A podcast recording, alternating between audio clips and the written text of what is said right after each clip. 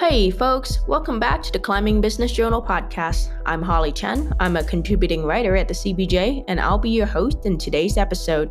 With the Climbing Business Journal podcast, we hope to empower and inspire professionals in the climbing industry. Today's guests are Foxman McCarthy James and Justin Wright. Foxman is the head setter at Alta Climbing and Fitness and Alta Boulders in Arizona, while Justin is the director of route setting at Edgeworks Climbing and Fitness in Washington.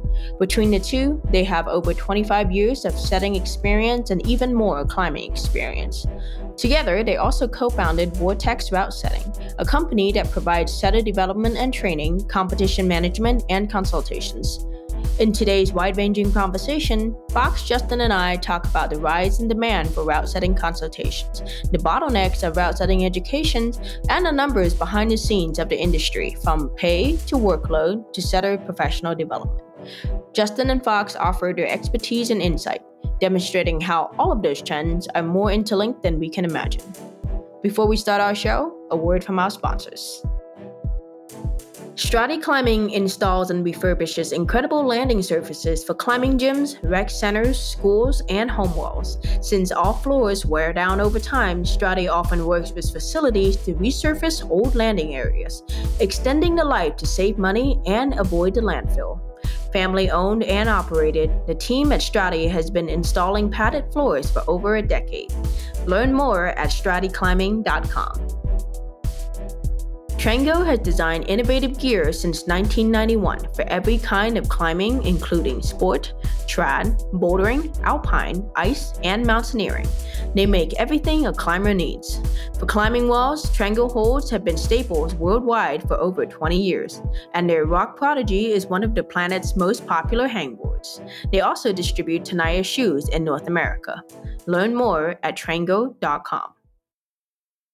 Thanks for joining me this evening. Uh, Foxman and Justin, I'm really excited to have you both here tonight because I really wanted to explore a topic that's been gaining traction in the last recent few years route setting companies. They really caught my interest because when I started setting, I've never heard of such a thing.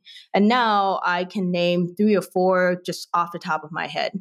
And if you are a setter or someone in the industry, you probably heard of a few as well.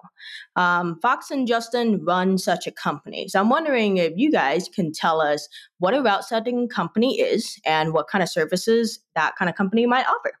Gotcha, Holly. Yeah, thanks. Um, so there are a lot of different types of route setting companies out there, but most of us provide some type of service, such as route setting, putting together hold orders, or consulting for those things. Um, I think our company is unique in the fact that we also are part of a bigger data collection project looking at industry practices for route setting departments kind of nationwide.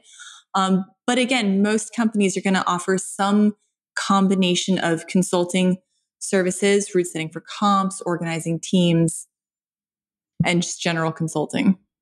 So, why have you guys decided to start um, your company, and what is it called? So, uh, Fox and I kind of had this sort of it sort of happened where we we didn't really think about starting a company. We started having a lot of conversations with other route setters.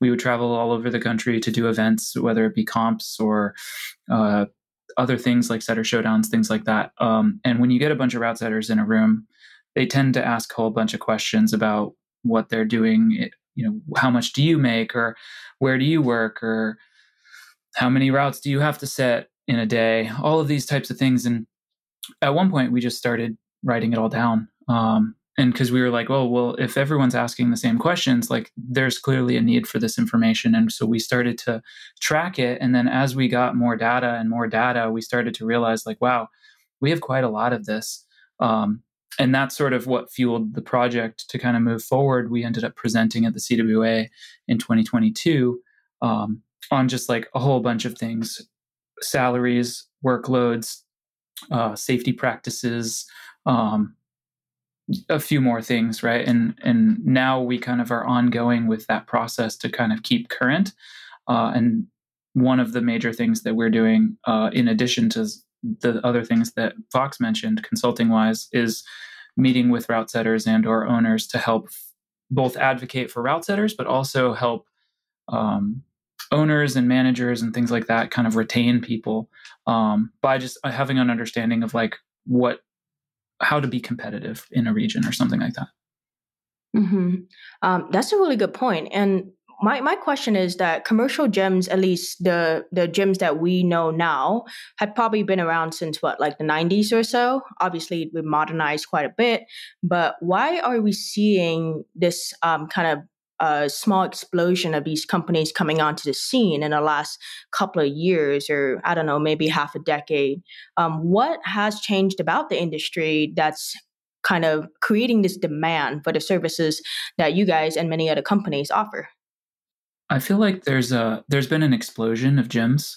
Uh, there's potentially more gyms opening than route setters that are being created, uh, paired with this issue where route setters decide at some point in their career that route setting is no longer sustainable or maybe isn't financially viable or maybe they're getting too old and they're tired of pulling hard or you know whatever the reason is and so they're dropping off and so it's creating this void it's like a supply and demand issue i see yeah, that's exactly what I was going to say, Justin. Having kind of an aging, experienced setter population in combination with this plethora of new gyms that are opening very quickly and a lot of times without a, a clear plan of how they're going to open. And so if your gym is going to be opening in all of a sudden four months and you don't have a setting team hired, you need to call in some sort of group of people in order to get your gym set. And we've got a lot of experience like experienced route setters who are moving into more of a consulting role who are able, to fill that void. Mm-hmm. Justin, you mentioned that you know experienced uh, veteran route setters are leaving this industry, and that's something that I've witnessed uh, myself. Like even in just my region, I personally know three head setters who have left the industry for other professions, and throughout the country, I know many, many more. Um, why do you think that we are experiencing this kind of exodus of experienced route setters? I think there's a couple of reasons. Um, I think that, I mean, the way I would define route setting is sort of like a uh, skilled manual labor plus athlete, right? And uh, the athlete part is a very taxing part. Uh, not everyone can sustain that for a really long time. Um, there's also this like wage conversation that's happening. Climbing gyms in general aren't like the industry is still in it, in its infancy, and there isn't like a whole ton of money especially when you compare to some other fields that are like booming right now like tech or something like that where it's like you have a decision you could like work hard and do what you love and you can kind of stay in it because you have this passion or you could want to have the capacity to buy a house or whatever and you know you say oh well like i could just learn how to code and make six figures easily um maybe not easily but like I think we're seeing a lot of that kind mm-hmm. of stuff where it's like, oh, well, I'm going to use the degree I got or whatever. Or, or in some cases, even even some of the middle level experienced route setters, uh, I've had a few, few people leave just because they can like work at a like they could flip burgers for twenty five dollars an hour, right? It's like there's a compare and contrast situation. It's like, well, I can do this thing that like is borderline mindless. Um, maybe I smell like cheeseburgers, but like I can make just as much, if not in some cases more, than what I was doing at like working at height um, mm-hmm. in this sort of like skilled manual labor athlete realm. Do you think this is going to, and I'm sure you have a lot more insight on this based on the data you you guys have been collecting. Um, do you think that this is this exodus of experience or middle experience route setters leaving an industry is going to create any problems in the long run, uh, the industry as a whole?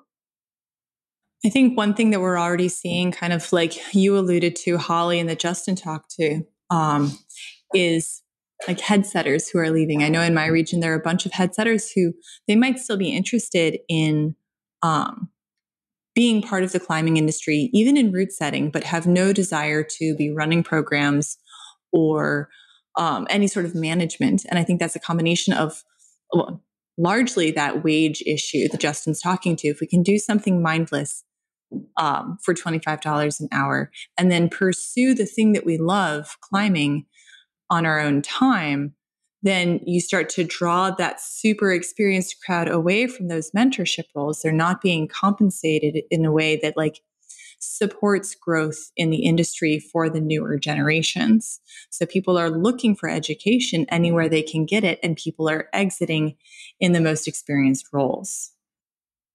Huh, that brings up a good point. Um, I want to kind of talk about education since you brought it up. Like every novice route setter can tell you how difficult it is to break into this career. Like your average entry level job in any other more traditional career path probably has like you know a set of educational uh, qualifications like maybe you need a high school degree or a college degree but in setting there is no basic educational qualifications to go by and it becomes a classic catch 22 because you need to be an educated or an experienced route setter to get hired but in order to get that route setting education you first need a job so part of this conflict undoubtedly arises from, you know, a lack of standardization, um, maybe something like a trade school. In your opinion, is route setting a trade, and can we have a trade school? I think that's a really interesting question, Holly. Um, I think that there are definitely people in the industry who um, are trying to work towards the solution in in that realm. I would 100% desi- de- uh, define route setting as a trade, um, you know, similar to being able to go to school like vocationally for any sort of industry. I feel like route setting could follow suit. I think the big difference, if we were to do a compare and contrast between someone like a plumber um, and a route setter, is just like how many plumbers there are jobs for versus how many route setters there are jobs for. And so I don't think we've hit that critical mass where there's like people are chomping at the bit to like create a, a tech school for route setting.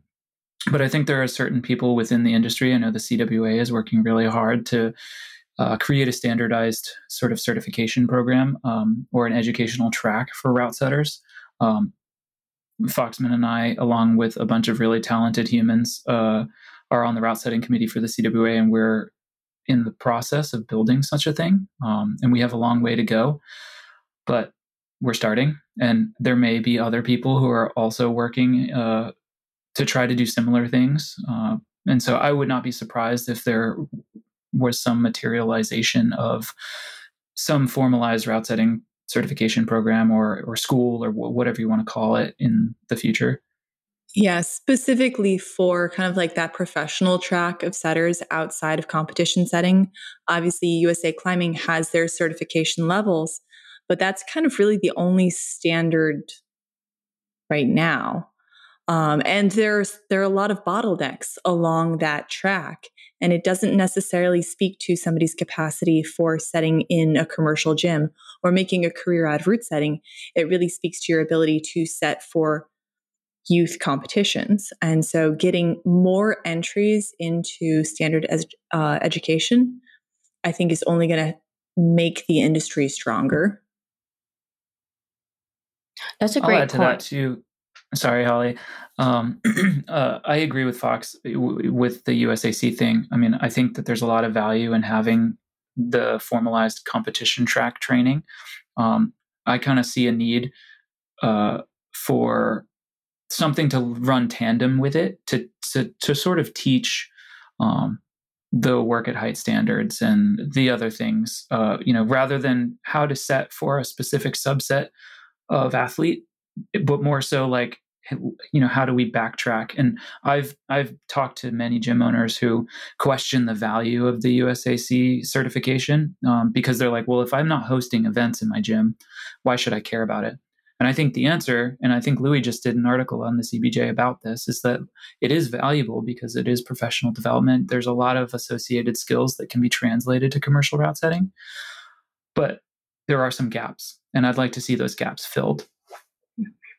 Justin, you brought up a good point earlier about not having that like critical mass that's enough to really have like a trade school like an electrician or a plumber or that you know every neighborhood needs. Um, and as much as climbing is becoming more and more mainstream we are still technically a niche sort of sport. Um, and I sometimes question this. Like, say a average crew has between four to six setters, and the whole of the U.S. has what six hundred plus gyms. That's not a whole lot of setters. Um, so I personally see that, like you mentioned, critical mass as a part of the bottleneck to getting a wider standardized system like a trade school. Um, what other bottlenecks are you seeing to kind of either delay or prevent this process from reaching what we as setters and head setters want it to be? All right, there's a few things I want to add to that. Um, Go for it. I think the the first thing I want to say is like kind of almost like summarizing the entirety of the problem, or at least as I see it, is yeah there's this route setter supply and demand, plus there's this narrow formal education. And then you include sort of the wage and benefit challenges that uh, are sort of pulling people out of the industry. And all of those things sort of translate to people leaving the industry. Um, and therefore the need for all of this experienced route setting consultancy. Um, so it's it's kind of creating a circle. And I think where we're going to see that circle break is when we can uh, find a way to formalize some sort of education where we can find a way to uh, attract more people uh, so that we have like a diversity in uh, route setting crews and people who feel like this is something they want to actually commit a career to versus like i'm just going to do this while i'm in college and then i'm going to x um, and i think there's a lot of work to be done to get from where we are to where we want to be. Well, and you know, as we're talking, I'm just kind of like pinging this around in my brain, but I suspect that some of that critical mass may actually come from gyms as they are expanding, as more and more route setters start kind of like hitting the workforce and as more gyms open to the public. I think the need for qualified professionals might become apparent through liability issues. So if you have people that are not properly educated or trained, and you have a bunch of new gyms opening up with a bunch of new climbers coming in, there may be a gap in education that leads to liability issues and might ping that onto gyms' radar as a a need to get their setters trained and create even more of a demand for some sort of standardization educational process.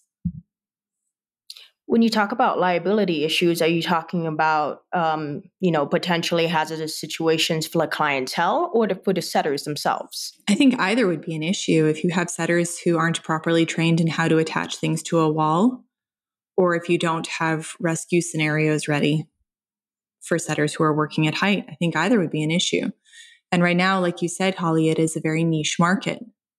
Um, and I think that making sure that the education is keeping track to make sure that everybody is properly trained is going to be really important as the industry grows. So let's say you were a head setter or a director of setting or someone in a leadership position. Um, what can you do now as the industry is kind of developing and blossoming um, to minimize some of these problems in your home local gyms? I mean, I think the, the easiest answer, which is like I don't know, feels too easy is just invest in route setter education and professional development. So being willing to spend time and money to send route setters to available clinics and trainings, CWA clinics if they're available, USAC clinics if they're available, um, work at height clinics, getting your setters certified here. If you've got a boom lift, getting your setters certified to operate that boom lift. Um, you know that's that's a very easy answer is just investing in that um, and then there's a whole nother side of that, which is figuring out how to hire the right people for that position to begin with. So I'll let Justin take that one. Sure. Well, so I mean, I'm happy to field that, but I also kind of while you were talking, Fox, I I kind of thought a few things as well. Um, the thing that comes to mind is uh, there there are there is a big difference between at least within this country, there's a big difference between sort of like your big chain gyms that have emerged versus your sort of like small, like small scale operations, whether it's a mom and pop with like a, a single location or it's like someone who has two locations, right? There's like a polarizingly different operational uh, difference between someone with 25 gyms versus like the one or two.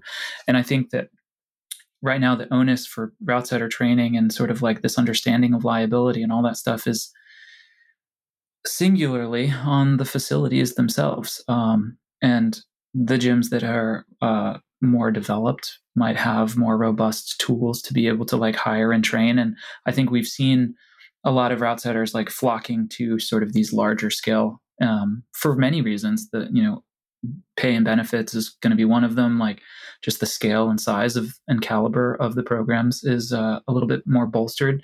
Um, and what it's doing is sort of creating this like deficit, especially at that sort of like single gym, smaller scale operation level. Um, and you know where where is the infrastructure for how to train the route setters for those programs um, and and that's the question that i see. It's like where where does that put us? Well and um, adding on to that that's kind of where those route setting companies can come in. So if you can bring in a smaller company to provide a clinic for your route setters provide professional development for your route setters it might be more manageable than sending your entire team out to you know whatever usac clinic is available Maybe because only a couple of your route setters will be able to get into it. So that might be that tie back to route setting consulting companies. So if we take the, you know, vast amounts of maybe not vast, but a, a, decent amount of head setters and experienced route setters uh, leaving the industry, um, and we look at the current state of setting education, are we looking at potentially a very, very, you know, big section or selection of route setting knowledge just disappearing with the people who leave the industry and not stay to pass it on? And I'm not. I don't know yeah, how to answer that. That's a really good question, Holly. Like, I mean, I I think about you know a lot of route setting knowledge is passed down orally. Like, um, I recently was reading about how um, oral histories can sometimes uh, feel less uh, official because it's not written down. Um, but in our case, as the route setting industry um, evolves into what it is and what it can become one day, these people with all of that knowledge who have no intention of writing it down are not there to pass it on anymore. So, what do you think? Is that going to create a trend or a shift in terms of how we approach route setting? Um, like for example certain old school ethics and old school styles have probably started to go out of style. Uh, we can see this with um, say the kind of larger and larger selection of holds being one of these trends. The baseball to football size holds are definitely disappearing. Um, and that's just one of the the trends that's emerging with as the industry changes. So what do you guys think on like the, the knowledge that we might be losing and how might we keep it or kind of keep it in the community as we progress as an industry? The thing that comes to mind holly when you ask that is you know t- to me it ties back to facilities rather than individuals. Um, i think that um, there's like an intellectual property kind of component to developing a route setting program at a company. And i think whether it's you know a formalized document or whether it's just like generations of of training and and process um, i think like there's a conversation about you know is is this something that we share with the world or is this something that's ours? Um, and i think because of that sort of um, institutional knowledge that's sort of like contained within the organizations that it is built in um, it, it just sort of means one of two things. It means in order to get that proper education, you need to go there, or there needs to be some other entity that creates something that is for everyone. And I think that to me ties back to at least what the CWA is looking to achieve with them publishing their route setting guide recently and you know, the work at height standards that have come out. Um, and the continued efforts to kind of do that kind of thing where it's like the goal is at least in the bottom levels to try to like create accessibility for this education um, and then build a platform so that more people can enter and move through the funnel um, and it's sort of I, I kind of draw an analogy to the like the whole idea of gym to crag, where it's like, is it the gym's responsibility to teach the stewardship to get outside? It's like the same idea. It's like with route setters, right? Is it the gym's responsibility to teach the route setters, or is it some other entity uh, like the Access Fund or something like that, or or to to sort of teach all of this education? Yeah, to build off what Justin was saying, I think that the work that, for instance, the CWA has been doing in documenting best practices is really focused on kind of like uh, hard skills of, you know, what is the best way to manage your work at height program. When it comes to the more creative skills or the soft skills, part of me wonders whenever I see a newer route setter, like quote unquote discover a new move, like they're so hyped. And I'm like, I've seen that like so many times. So I don't know that I would want to like codify that in a way that like, well, this is how you set this movement because that act of discovery is one part of what brings joy and two allows us to push that movement further and further and further. To me the most important part of the education is just kind of those those fundamentals of like here's how you attach this to the wall. Here's how you carry things up. Here is a way to like behave professionally. And less you know this is how you, this is what is good route setting because what is good route setting? It it's completely situational. It's going to vary facility to facility and i don't know that there is a way to capture the generations of knowledge that come before us and pass it on to the future in a way that still inspires the creative growth that at least I'm looking for.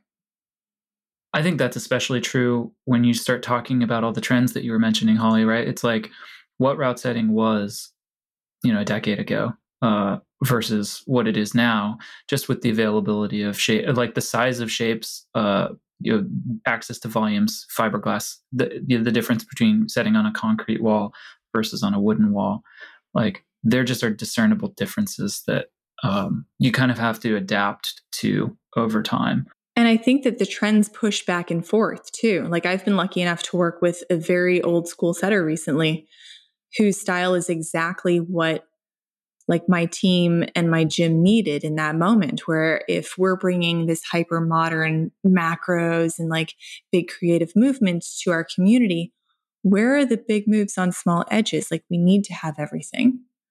Um the trends come and go and i think the foundations are going to be the really important thing the safety the professionalism. If we're looking to be treated as professionals by our gyms and by our communities, those are the things that I think are non negotiable.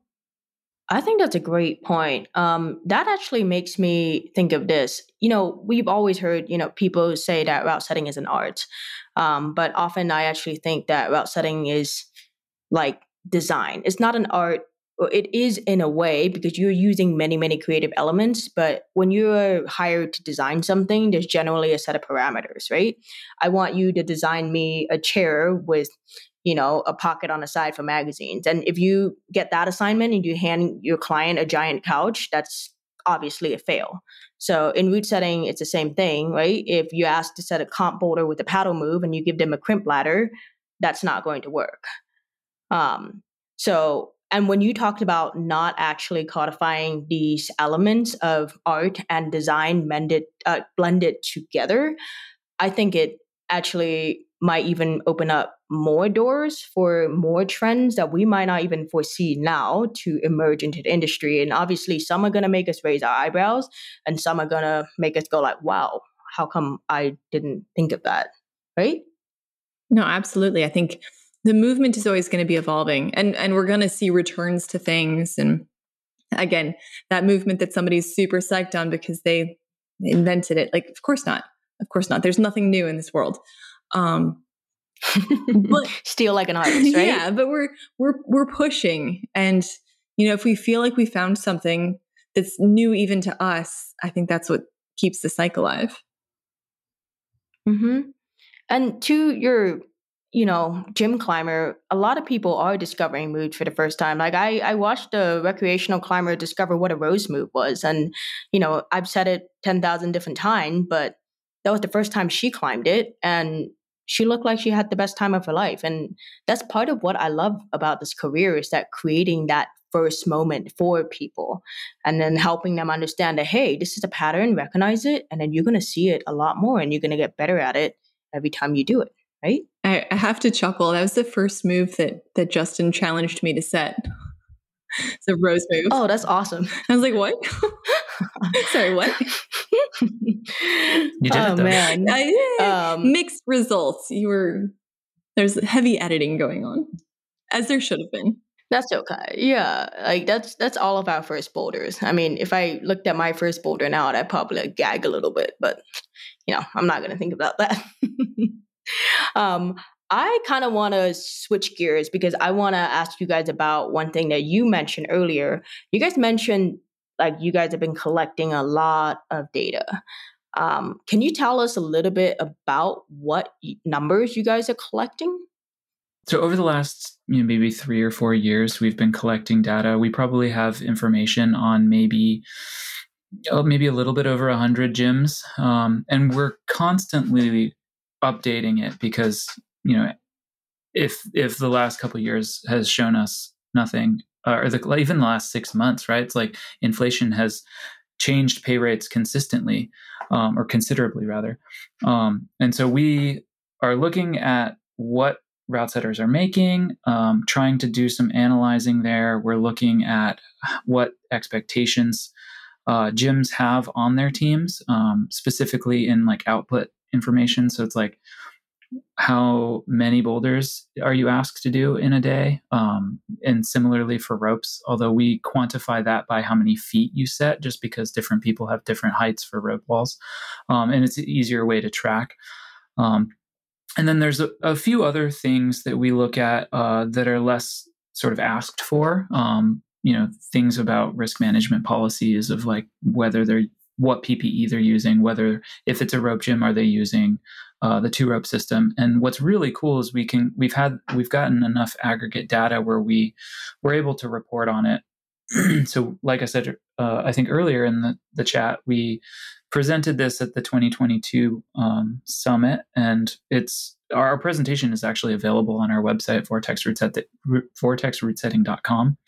Um, so people can go and download the slides and look at it. And what we want to do is like we want to avail this information to as many people as possible, and like um, start having conversations um, because like that's how it helps and I know Fox, you can speak more to that specific side.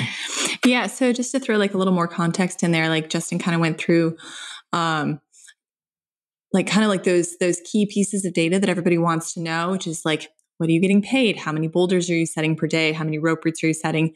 And we're also c- collecting that all within the context of how how many linear square feet is your gym? How tall are your walls? Like getting a good picture of what the gym itself looks like because obviously gyms across the country vary wildly.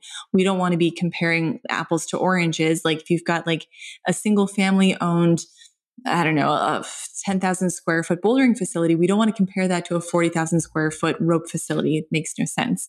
We're looking at the size of teams.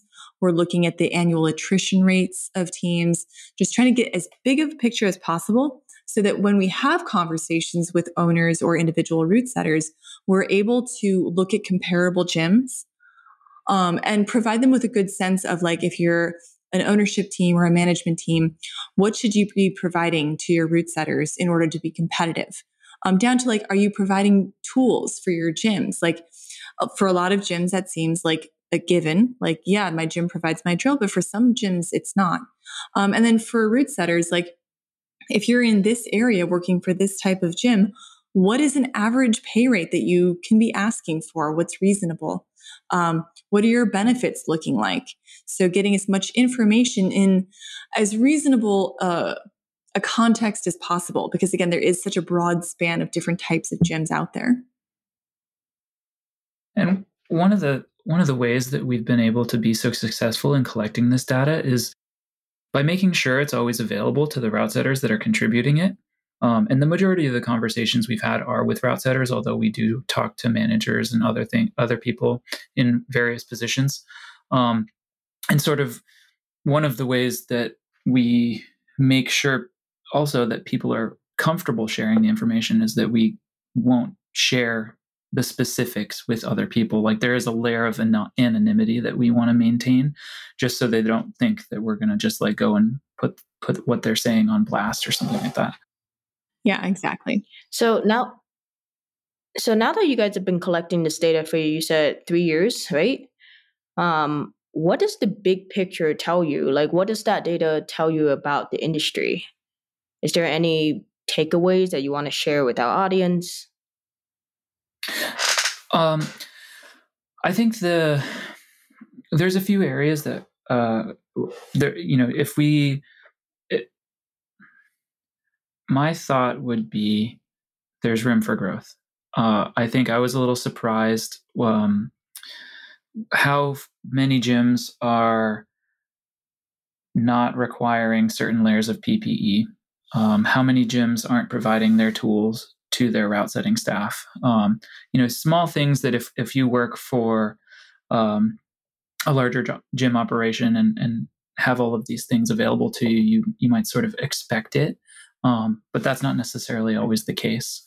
Um, and so I I don't necessarily think that anyone's doing this um, on purpose or because they know they should and they're choosing not to. I think that there's like a an education um, and I think part of this data collection is to help shed light on these things. Um, and like, I know Fox and I would welcome a conversation when we when we sat down at that presentation. Um, we had owners and route setters coming up to us asking us questions about like what what trends are here, what trends are there, and they all came to us with like a genuine uh, like a genuine wanting to be better and just try to understand and you don't know what you don't know right? And so like by availing this to people we hope that we can increase that. Yeah i think my my biggest takeaways were a lot of a lot of route setters and a lot of gym owners in the last two years have assumed that they can focus their competition locally um, and what we've seen is a few different things, which is one, gyms are having to compete for route setters, especially experienced route setters on a national scale. So when Justin and I are hiring for each of our gyms in different areas, we're often competing for the same pool of people. And so any gym that is trying to hire experienced route setters needs to be nationally competitive. Um, and Similarly, that kind of location base doesn't translate to pay in the way that I expected, at least. So, those hubs for climbing are often not the leaders in um, wages and benefits and workloads, mostly because they've got so many climbers who are really interested in route setting. But that doesn't translate to experience. And so if you're cycling through new route setters because the psych is high every four months, six months, year, the cost to your company is going to be so much higher than if you can attract a talented candidate and retain them for five years, eight years, 10 years. But the areas that have attractive climbing areas are able to cycle through people faster, I guess. I don't think it's better. Whereas areas that don't have the you know world class climbing destinations within an hour of them are tending to pay better because they have to attract talent from outside that doesn't get the same sort of climbing locally know, that was a lot but. wait so you no no no no i actually think that's amazing insight because that's something that i personally did not know um, and i bet you anything a lot of our audience don't either so i'm hoping that this is something new um, wait so essentially you're saying that for a gym, it might be more cost effective to shell out the I don't know, big bucks to hire the more experienced setter that might stay for the long term versus trying to train a new setter? Definitely. I mean, the way that I think about a lot of um, the roles within the gym where I'm head setter is how much effort is the rest of the team needing to put into mentoring a setter? Um, so if somebody comes in and they're able to one put up their work efficiently, quality work, and then they still have the bandwidth left to mentor somebody else, then that's value that they're bringing to our route setting team. But if I need to train up a new route setter, then that's resources that the team is then having to put into that person. So it becomes a deficit. It's an investment, right? And if we're investing into that person, we want for them to be able to stay around and then kind of like put that return on the investment that the gym has put into them. If we're not paying them well mm-hmm. enough, they're going to move on to greener pastures where they're able to earn a living. And so all of that investment that a gym has put into a newer route setter, it's probably just going to go elsewhere. Hmm. That's a great point. Um, and with all of the the stuff and the data that you guys have collected and all of the insight that you guys know now, what is something or what are things that you still hope to find out in the coming years? I think right now we're our biggest focus is staying current and growing. We're starting to work with somebody who can help us make what has been kind of an inter- in-person interview focused survey into a more scalable form that we can send out to people and people can fill it out as their information changes, if their pay scale changes, just to be able to get more responses and more up to date responses because the information is only as good as it is current. I think I'll add I'll add something there too because I think in addition to sort of trying to avail that um, trying to create a form or or some version of it that's a little bit more accessible to reach to reach a wider net.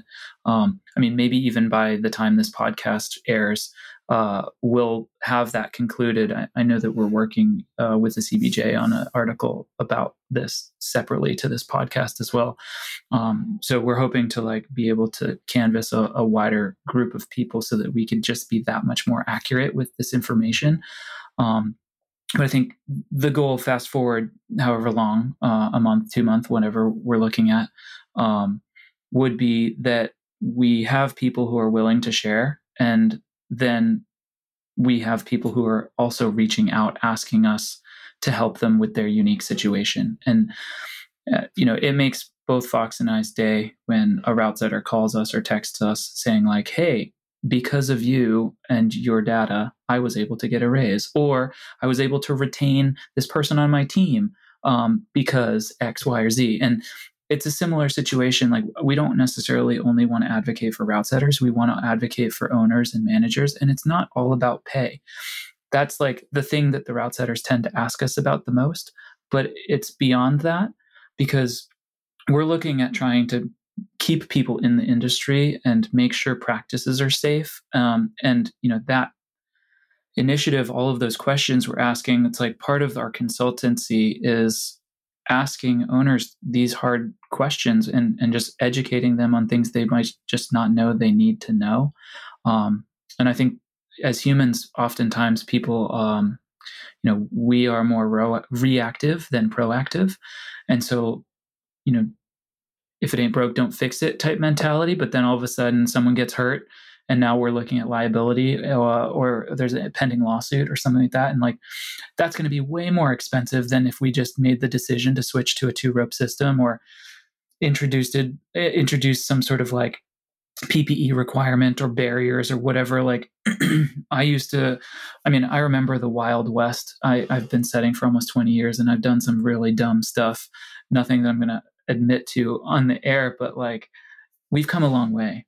Um, but I still think that there's some places that uh, kids could continue to like be educated on like what they what best practices are, um, and it's not necessarily Fox and I's job to discern what those best practices are, but we could certainly make recommendations just as much as like the CWA is uh, putting forth their volunteer standards.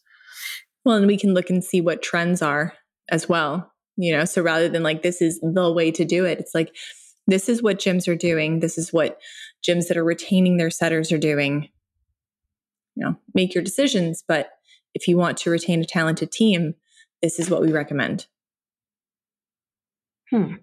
Do you guys have any case studies that you want to share on how this data has helped gym owners or managers or setters or anyone that's currently hoping to help the industry grow and become better? I mean, we tend to keep things pretty confidential.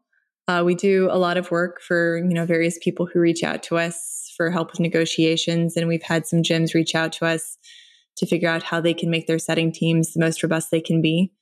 But again, we keep everything confidential and anonymous. So, um, I can yeah. respect that. That's awesome. yeah, we do yeah. have happy stories, but again, like as long as they're happy stories, that's that's the main point, right? Um, anyways, honestly, you guys have provided a ton of awesome insight. And seriously, I could talk to you all days, but I think we are nearing the um, end of our time, and I don't want to take up your whole night. Uh, to end, I'm wondering if you guys are looking forward to anything in particular in the coming years or so in the setting industry, a trend that you want to see explode, or um, a idea that you're seeing gain traction. I'm super biased but I'm really excited to see what happens with the Climbing Wall Association some or Climbing Wall Association's uh, education track. Like, uh, I mean, obviously, we've got a pony in the race there, but I am too. Yeah, but it's the start of a different sort of standardized educational track than what has existed before. So I'm excited to see how it develops. What about you, I'd Justin? I'd mirror what Fox said. I uh, um, I think that what I don't know if there's other people trying to do similar things. Um, and again, both Fox and I are on the team that's trying to create this for everyone. Um, so bias for sure, but I'm really excited to see where it goes. Um, I think that it's been a long time coming, and I, I I just want there to be formal education for for this craft um, because I think without it, we're just there's there's a a barrier of entry um, that is is causing some of the like challenges where we can't keep or have enough people to do the jobs. That's it, folks. Thanks for listening to today's episode with Foxman and Justin. Check us out next time. We'll be back with another episode and another guest soon. If you enjoyed what you heard, share this with a friend, tell a coworker, or give us a shout on social media. Thanks again. Until next time.